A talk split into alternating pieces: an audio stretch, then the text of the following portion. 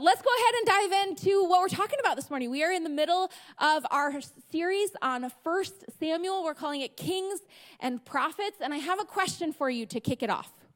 My question for you is this: from 1 to 10, you're going to rank yourself, and you can just do it in your head for a second. From 1 to 10, how cynical are you?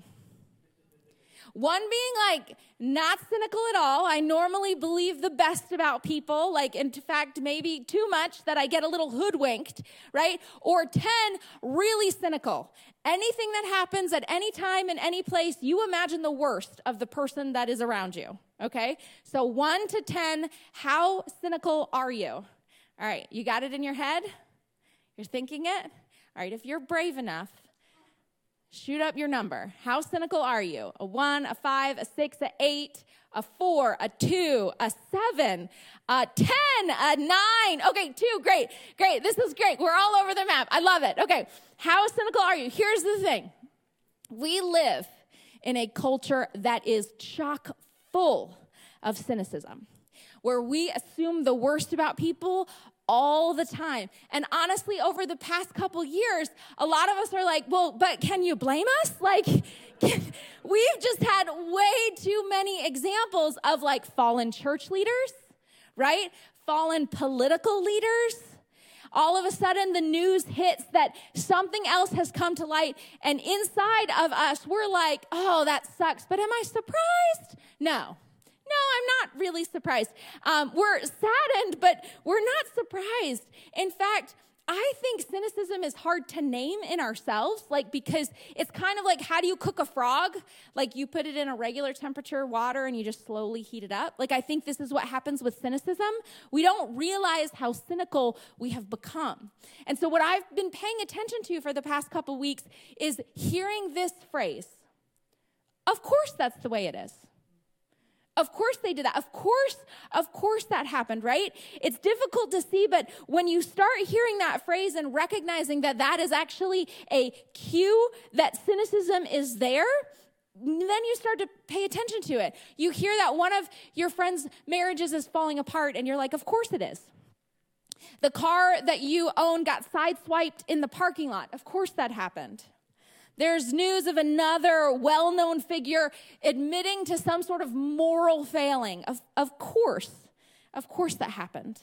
And when we assume the worst about other people, we slowly sink deeper and deeper and deeper into despair. The cynicism has this way of eroding any sense of hope that God could possibly still be at work in the midst of some situation. And when we succumb to cynicism and despair, then we just begin to spiral. And what happens when we're spiraling, we don't even realize it, but we start looking to all of these short-term solutions, these short-term fixes that we're just if I just do this, it'll make the problem go away. And when we talk about making a problem go away, we're not really fixing it. It's just I've at least numbed myself to the reality of the situation, right? So we grab one more banana muffin. And we grab one more slice of pumpkin pie, one more drink, one more other substance to just numb whatever that feeling is. We turn on our phone for hours of entertainment to just make the problem go away. We cancel some people while elevating others as demi-messiahs, all just so in hopes that maybe they'll fix it. This is the solution. If we all just listen to this person, then it'll go away. And it's difficult to not get swept up in all of that. It's difficult to know how to hold on to hope rather than getting swept up in the current of cynicism. And today what we're going to look at in the book of 1 Samuel is actually how David kept himself from getting swept up in cynicism and how David held on to hope even though everything seemed to be going wrong, right? Now, if you remember from last week, David's on the run for his life. Saul, who was the current king of Israel, knew that God's anointing had left Saul, had left him, and had fallen on David, that David was actually going to be the next king. And David, like, success after success after success after success, right? Like David and Goliath first, but then it's one battle after the next. And David has all of these successes. And you remember, they start singing this song. They start singing a song that, like, oh, Saul's killed thousands, but David's killed 10,000, right? And they're singing a song, and this song is like ear grating to Saul's ears, just as my song was probably ear grating to your ears. Ear grating? Is that a thing? Okay, right? And Saul becomes more and more envious of David, and we talked about the dangers of envy last week. Instead of humbling himself and trusting God, Saul doubles down. He does everything he can to keep the kingdom for himself, which in this case means he's got to kill David. And the more that Saul tries to hold on to his kingdom, the less king-like Saul becomes. Envy sort of begins to destroy his life and enslave him more and more and more and more. Now, at first, when Saul starts killing David, it's like this casual killing. Like, if you can casually kill someone, it's sort of like he sends David to the front lines hoping that David will just die. He takes a spear and he, like, casually just chucks it. And he's like, if you get in the way of my spear, it's not my fault that you died, right? Saul's, like, casually trying to kill David. But slowly or quickly, it gets worse and worse and worse. As the narrative goes on, the assassination attempts get more aggressive.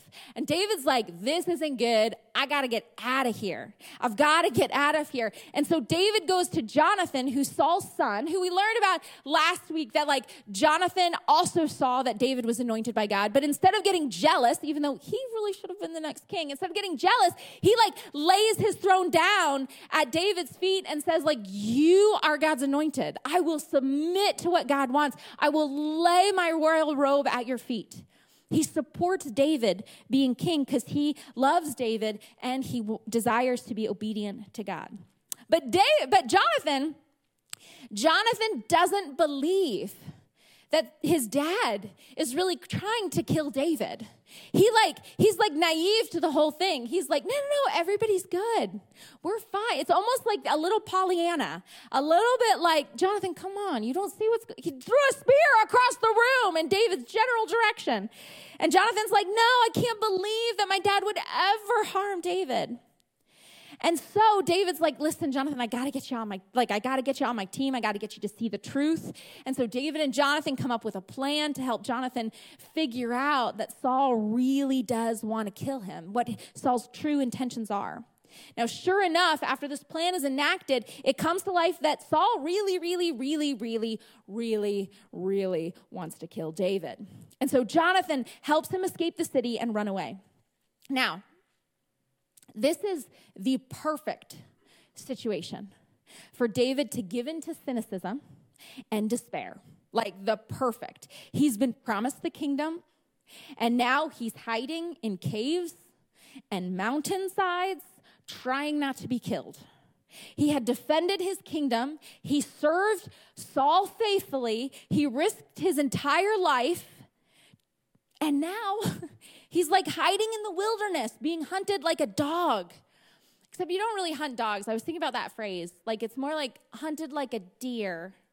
But that doesn't sound nearly as aggressive. So maybe hunted like a pig. What? I'm mad at you right now. You're mad at, oh. So Patrick's car got hit by a deer the other day. Sorry, Patrick. Hunted, we'll go back to the dog. Hunted like a dog. Anyways, if there's ever been a time to say, of course I'm being hunted like a dog, it's this one. It's this one. Of course that's happening. It could have been the perfect time for David to give into despair and grab whatever was the easiest and quickest fix at the moment and just be like, whatever. It doesn't matter anymore. But here's the thing, David consistently rejects cynicism and despair, and he chooses to continue to hope and trust that God has got this, that God's, like, working all of it out, that God's purposes will win out. Now, we don't have time to look at all of the stories where this happens, but we're just going to look at one, and it's found in chapter 24. So if you want to open your Bibles, if you have an app or a Bible with you, you're going to open it to First Samuel chapter 24. And here's the context. As David's been on the run, there's a bunch of people, a bunch of outcasts, nobodies of society that nobody wanted around. And they all wind up following David and sort of have him become their commander. And they're hiding with him. And while he's hiding, every so often, there's sort of like an attack on Israel's borders. Remember this, that the Philistines and the Amalekites, they come and they're like crashing in on the borders and they're raiding the towns and everything. Okay, anytime that happens, David, even though he's in hiding, is like, man, get on your horses, grab your plowshares, let's go. And they go to the front lines and they like defeat the army. And then they're like, okay, quick, Saul's going to know we're here. We got to get back into hiding, right? So they're doing this thing where they're like, even though they're in hiding, even though Saul has treated them like garbage, they're still coming out, risking their lives and protecting the borders of their nation. And then they go back and they hide. Because as soon as Saul hears that a battle has happened, he knows David's there. And him and his army, not to go fight the battle, not to help the weak and defend the vulnerable, but to go find David and hunt him down. They go after that battle location to try to get David. And Saul is totally enslaved and sidelined by all of this envy. Every time Saul comes close to killing David, David somehow manages to get away. Now, here's the story that I love. This is the one, I picked this one because I love this story the most out of all the David and Saul shenanigans. I loved this story even from when I was a child, and I'll be really honest with you about why I loved this story. They always let us act it out when we did it in Sunday school. And it's a story about a guy urinating. And when I was a kid, I thought it was the funniest thing in the world to act out this story, right? Okay, good. Wouldn't you love that when you were a kid? Okay, anyways, we always got to add, and I just thought it was hilarious. Okay, so here's what's happening in the story.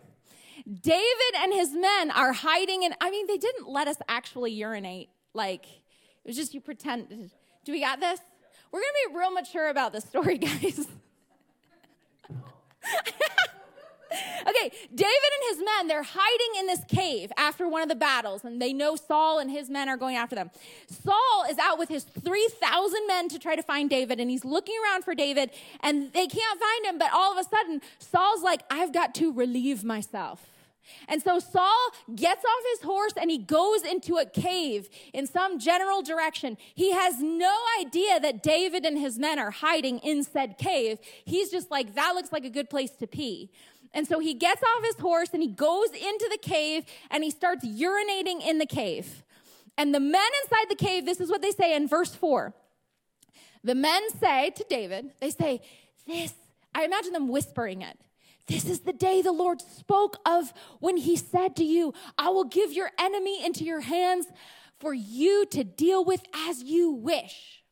Now, the men that are speaking to David and telling him, what they're trying to prompt him to go do is like, look, like clearly, like Saul is defecating in this cave, like go kill him. We're this close. What are the odds? This is not a coincidence. Like go kill him now. Nobody will blame you for this. Surely this is what God wants you to do. He's right within your reach. Like go out and just take him, like get him, right? You can finally get him back for all that he has done to you. Now, the next part of the story is part of the reason why, as a child, and even now, I think it's just weird. It's such a strange story. And I've asked Zach about this before because there must be like a fundamental difference in the mindset of a guy versus a girl when you're urinating outside.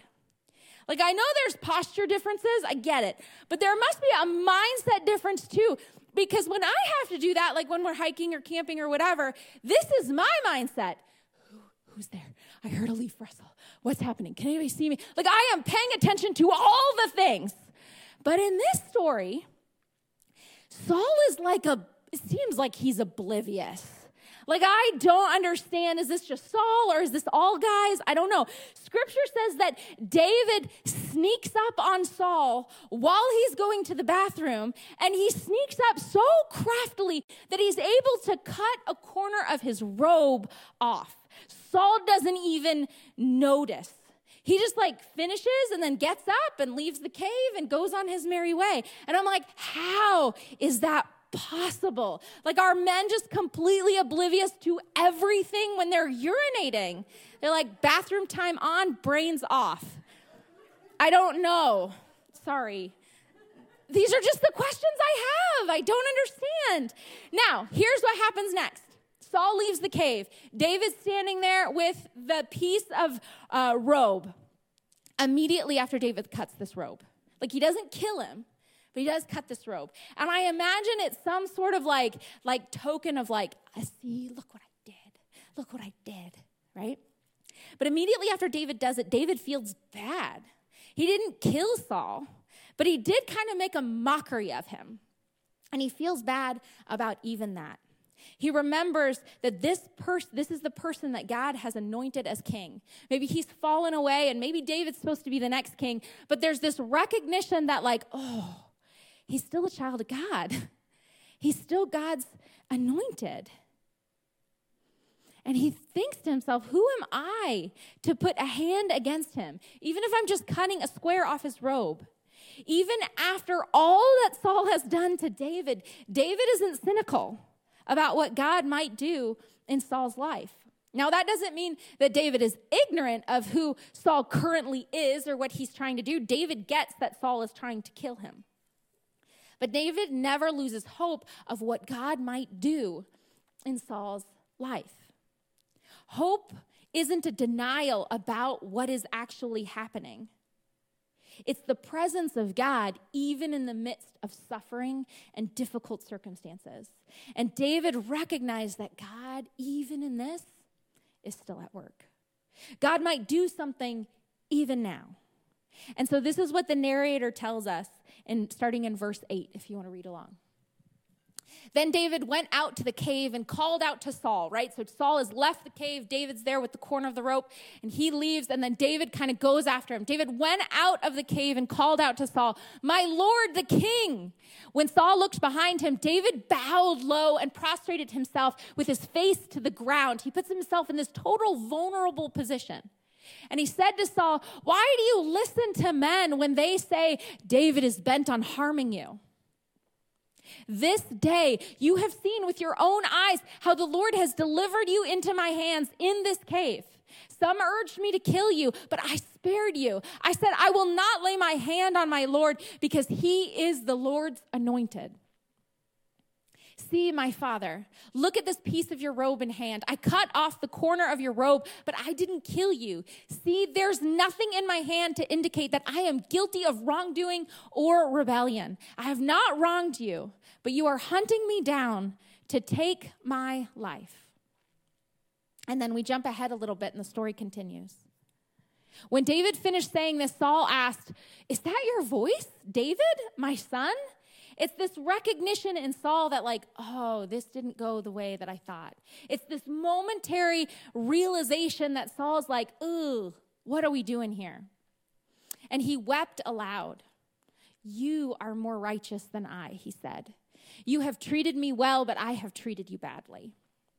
You have just now told me about the good you did to me. The Lord delivered me into your hands, but you did not kill me. And when a man finds his enemy, does he let him get away unharmed? May the Lord reward you well for the way you've treated me today. I know that you will surely be king and that the kingdom of Israel will be established in your hands. Now swear to me by the Lord that you will not kill off my descendants or wipe out my name from my father's family." So David gave his oath to Saul, and then Saul returned home, but David and his men went to the stronghold. Now, every indication in this passage, it seems like this is a moment of reconciliation between David and Saul. If we stopped the story here, it'd be oh, man, this is beautiful. What a great moment. They're friends again, and they're going to stop trying to kill each other. But that doesn't happen. They go away from this moment, and for whatever reason, What the envy that has enslaved Saul, although temporarily dissipated, just comes back with a fury. It isn't the only time that a story like this comes up. There's multiple opportunities for David to kill Saul. And again, he doesn't. Instead, David trusts, and despite Saul's evil, he trusts that God is going to work out his purposes for both David and for the kingdom. And David refuses to grab the easy thing, which is to just be like, we're done. You're done. David trusts that God will do what he says he's going to do, that he's going to raise up a king. Now, for us, it can be really easy to fall into the trap that David alluded. When things aren't going the way that we expect, it's easy to try to take things into our own hands. It's easy to try to see, like, when there's an open window or open opportunity to move in and getcha, right?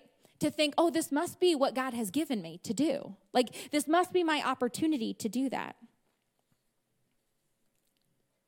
When someone has wronged us, when we listen to the news, we become cynical about all the things, and we lose hope that God could possibly do anything in the midst of that situation, that God could possibly redeem it, that God could possibly do anything good. The irony is that we have the ultimate antidote for cynicism in Christ. Jesus dies this excruciating death in front of everyone. He's buried. Everyone has the right to say in that moment, of course. Of course they killed him. Of course he died. Of course all of the good things that were happening are now over. Of course. Like, despair in that moment for Jesus' followers was full set in. Hope was lost. The story seemed over. But then, on the third day, resurrection.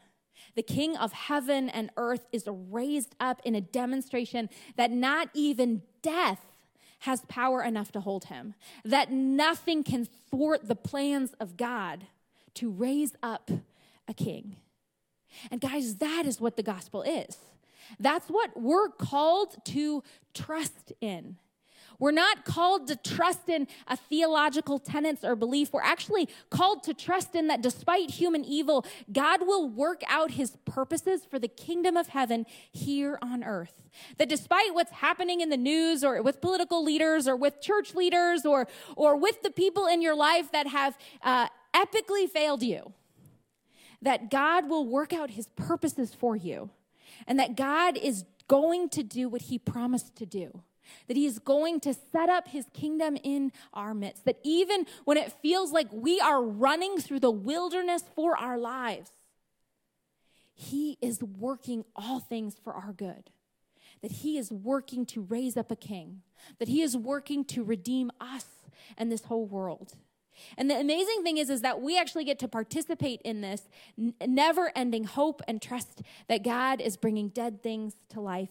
And that is what the good news is all about. That's what the kingdom is all about. That this king of this kingdom, he's coming. He has come. He's here. Now, here's where it gets a little tricky.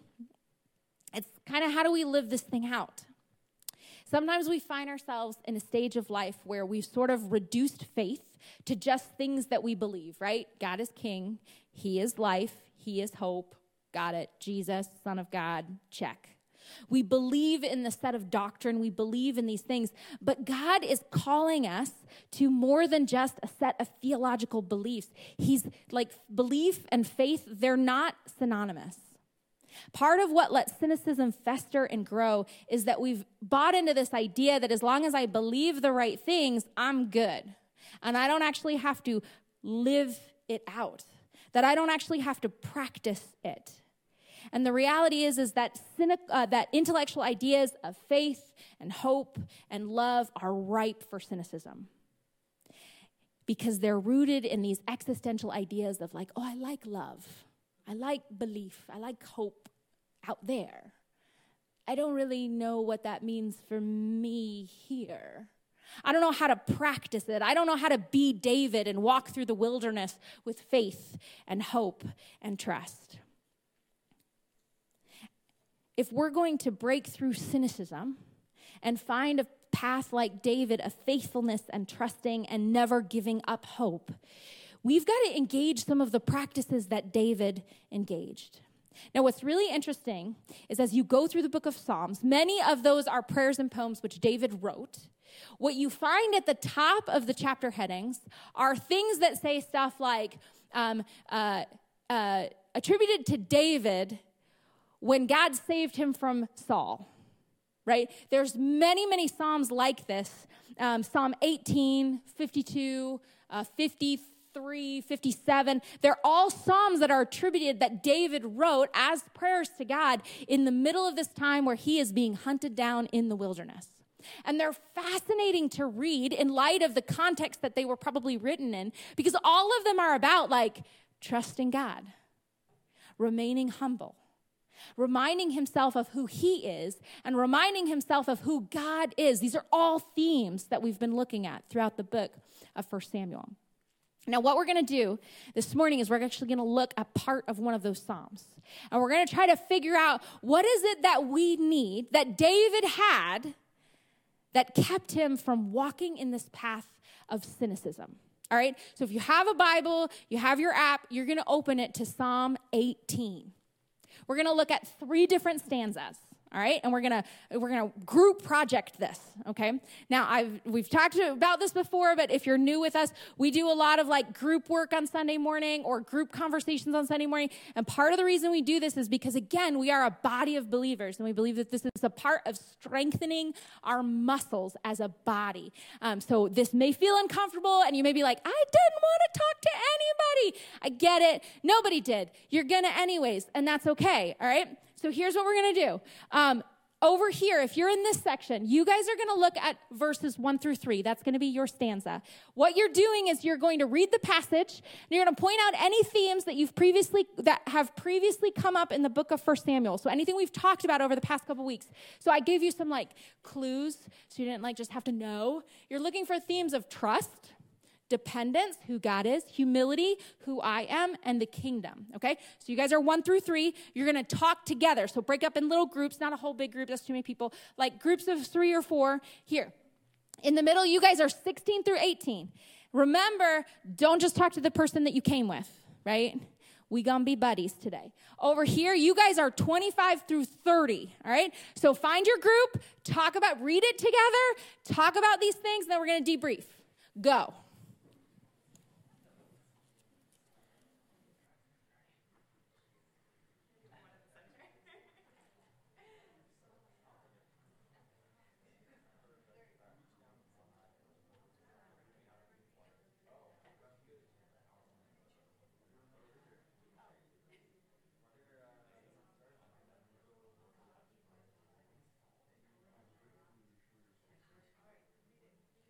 Sure, everybody's got someone.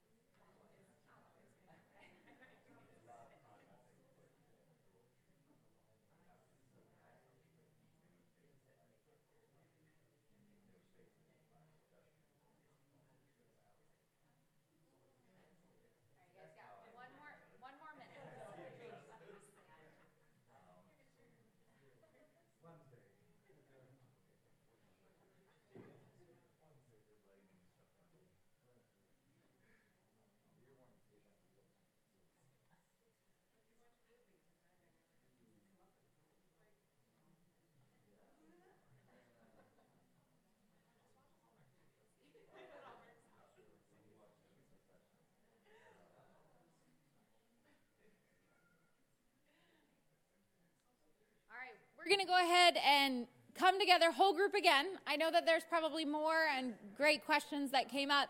We're going to start over here with this group. 1 through 3, what were some of the things that you saw that resembled some of the themes that we, you can't volunteer other people, Don. Some of the things that came up in verses 1 through 3. You can just say it loud.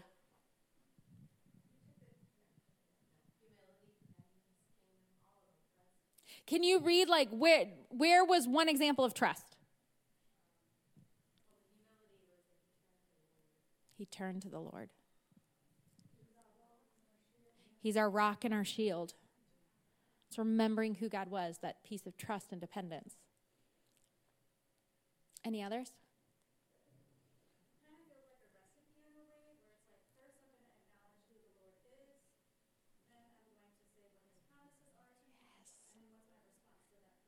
Beautiful. Well said. Well said. Thank you.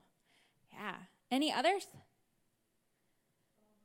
He's my stronghold. He just keeps calling out the names of God.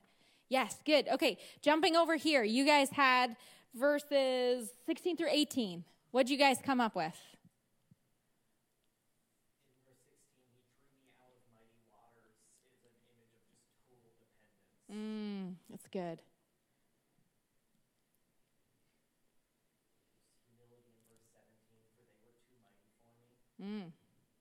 I needed God, yeah. And the Lord was my support. That's good.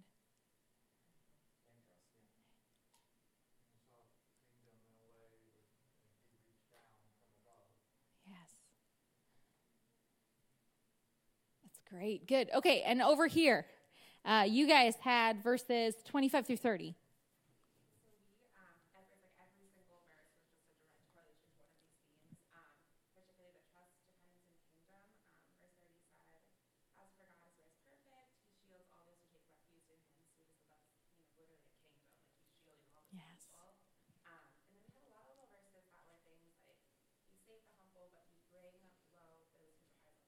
Mm-hmm. So that is, trust and trusting that he'll, almost have judgment. But then I got into a really good discussion of we don't always see that in society. And, it's almost like we want to see that. And then it brings up, well, why do we want to hurt people? But we just have a really good discussion about that as well. Cool. That's great. Very good. Give yourself a round of applause. You did it. That was such a weak round of applause. Give yourself a round of applause. You did it. Yeah, here's the thing, you can dive more into Psalm 18, and you do begin to see a lot of these themes of naming it as who God is, and because of who God is, who it is that we are, and then this, radical throwing on dependence of, hey, maybe I don't see it, I don't see that this is always happening, but I am going to trust that the haughty are being brought low and that the humble are being raised up and that you are working even though everything in my heart says, Matt, this is dumb, right? God, you are doing something. I wonder if part of the reason why David was able to combat that cynicism that was just coming for him, that would have been so easy. I think that we think, oh, no, everyone was that was an ancient time. Everyone was running around in little loincloths. Nobody was cynical about anything. That was just a free time or whatever. I don't know.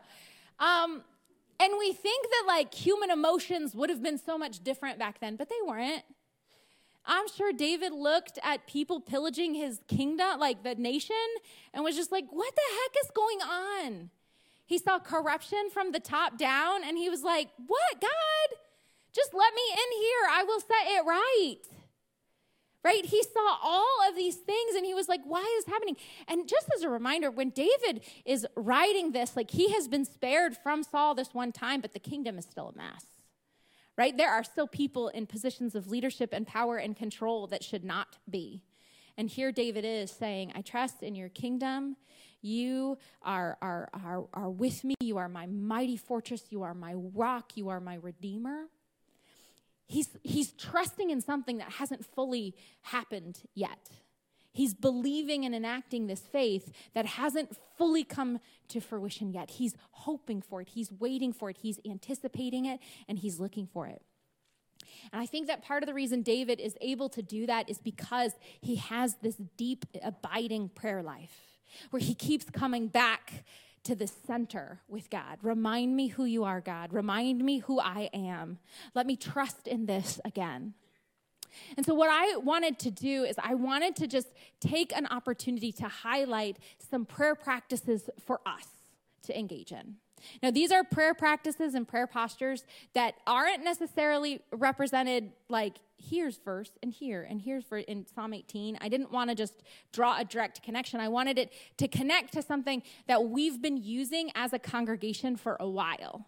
And we've never highlighted them specifically, but I wanted to do it this morning. So on the white table, there's like a little piece of paper, and you can grab those.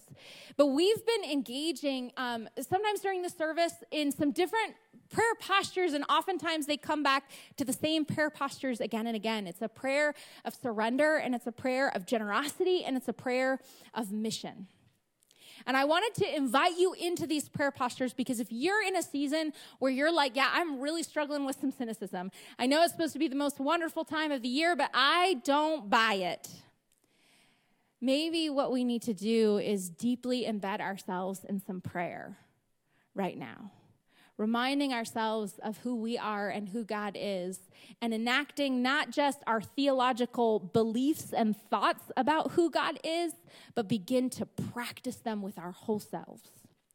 And so we're going to just walk through these for a second as if we've never done them before, for those of you who maybe haven't seen them before. The first one is a posture of surrender. Each one comes with a body posture. Oh my gosh, I'm trapped. Each one of these comes with a body movement or a body posture. And there's nothing like super spiritual about that positioning of our body. Instead, it's simply a way to make tangible the thing that we're trying to make happen in our heart.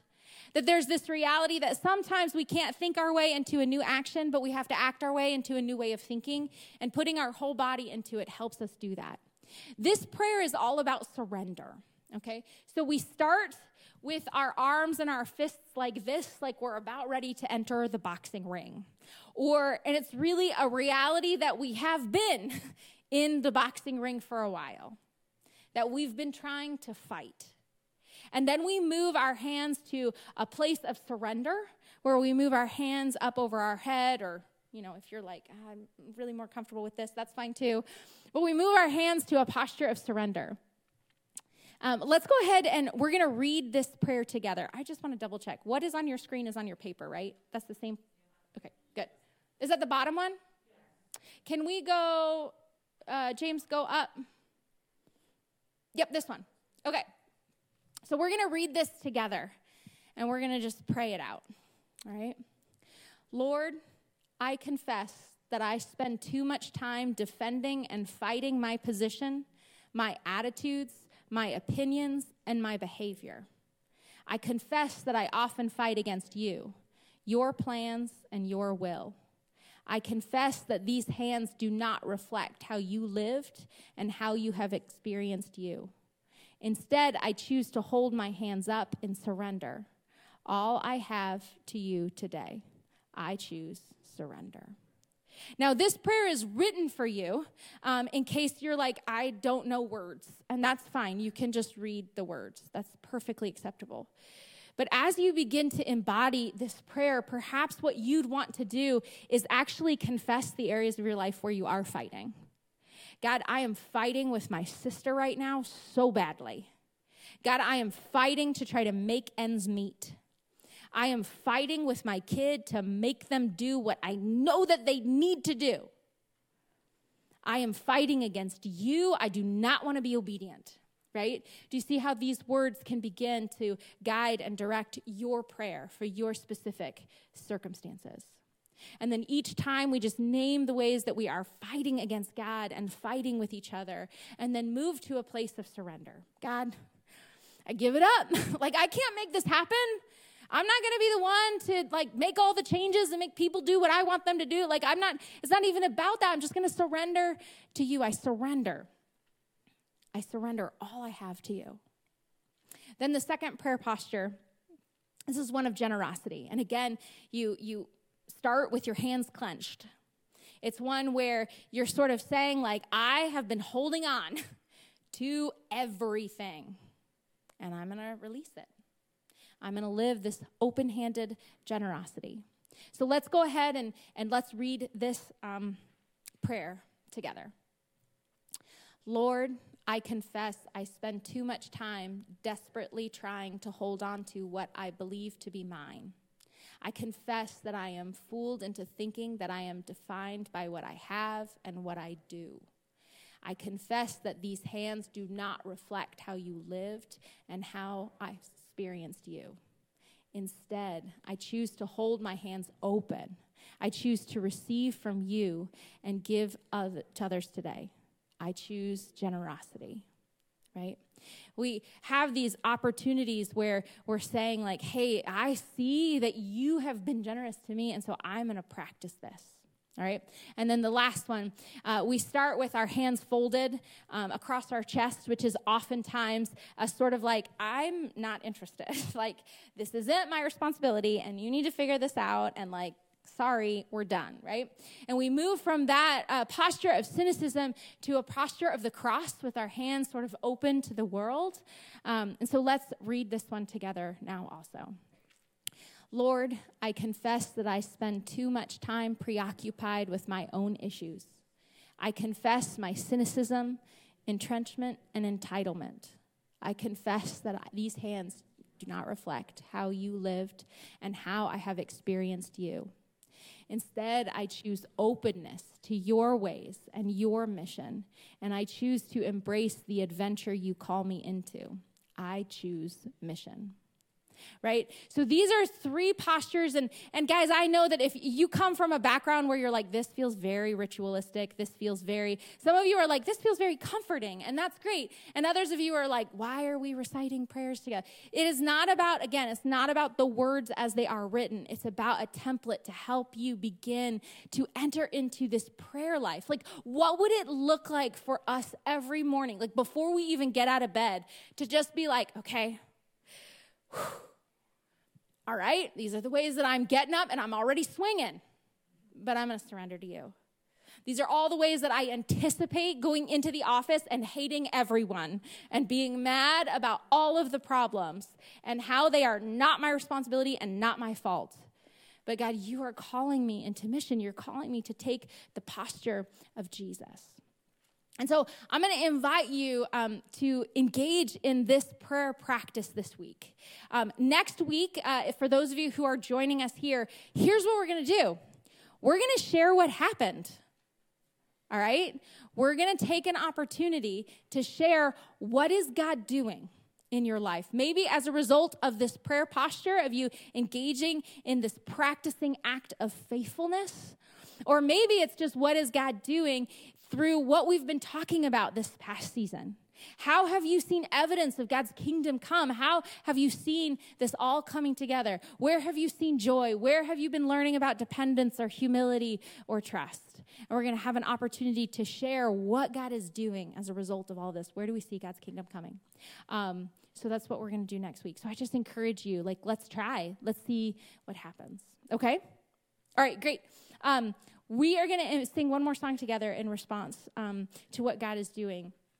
And I invite you to sing with us. And we're just going to take a second to pray. We're going to quickly go through these prayer postures again. But this time I'm going to invite you to pray them in your heart the way that you need to based on your circumstances. All right? All right, let's pray. Father God,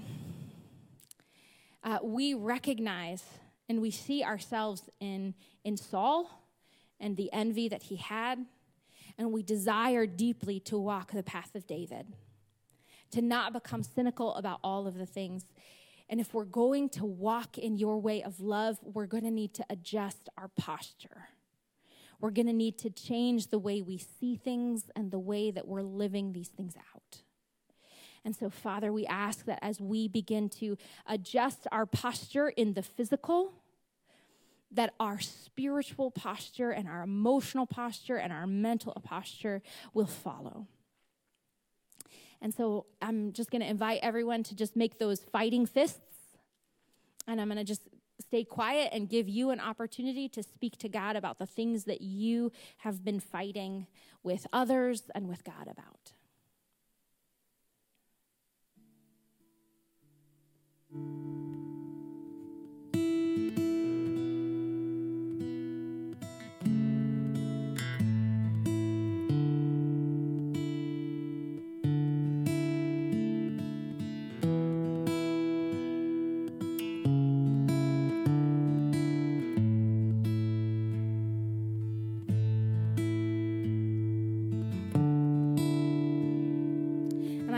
You to open to a posture of surrender and just confess to God the ways that you surrender to Him.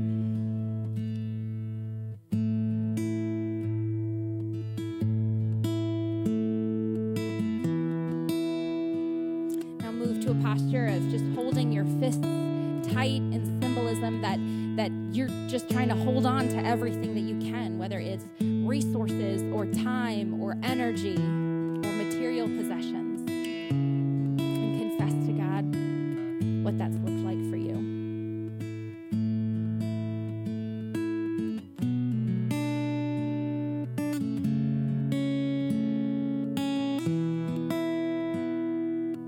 Now open your hands in a movement of generosity, recognizing all that God has given for us.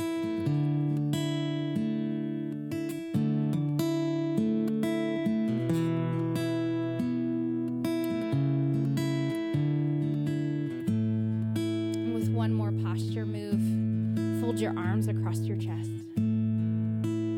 to represent the cynicism that we often take on.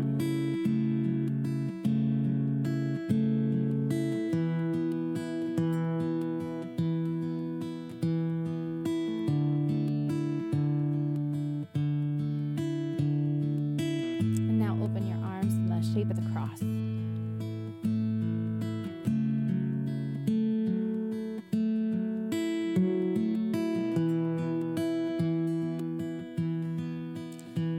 God, we are so grateful that you call us to enter into this world as you entered into this world, with humility and led by your Spirit to love and serve. But we can't do it without you. So, Father God, I am so grateful that you left heaven to come here so that we might get what you deserve.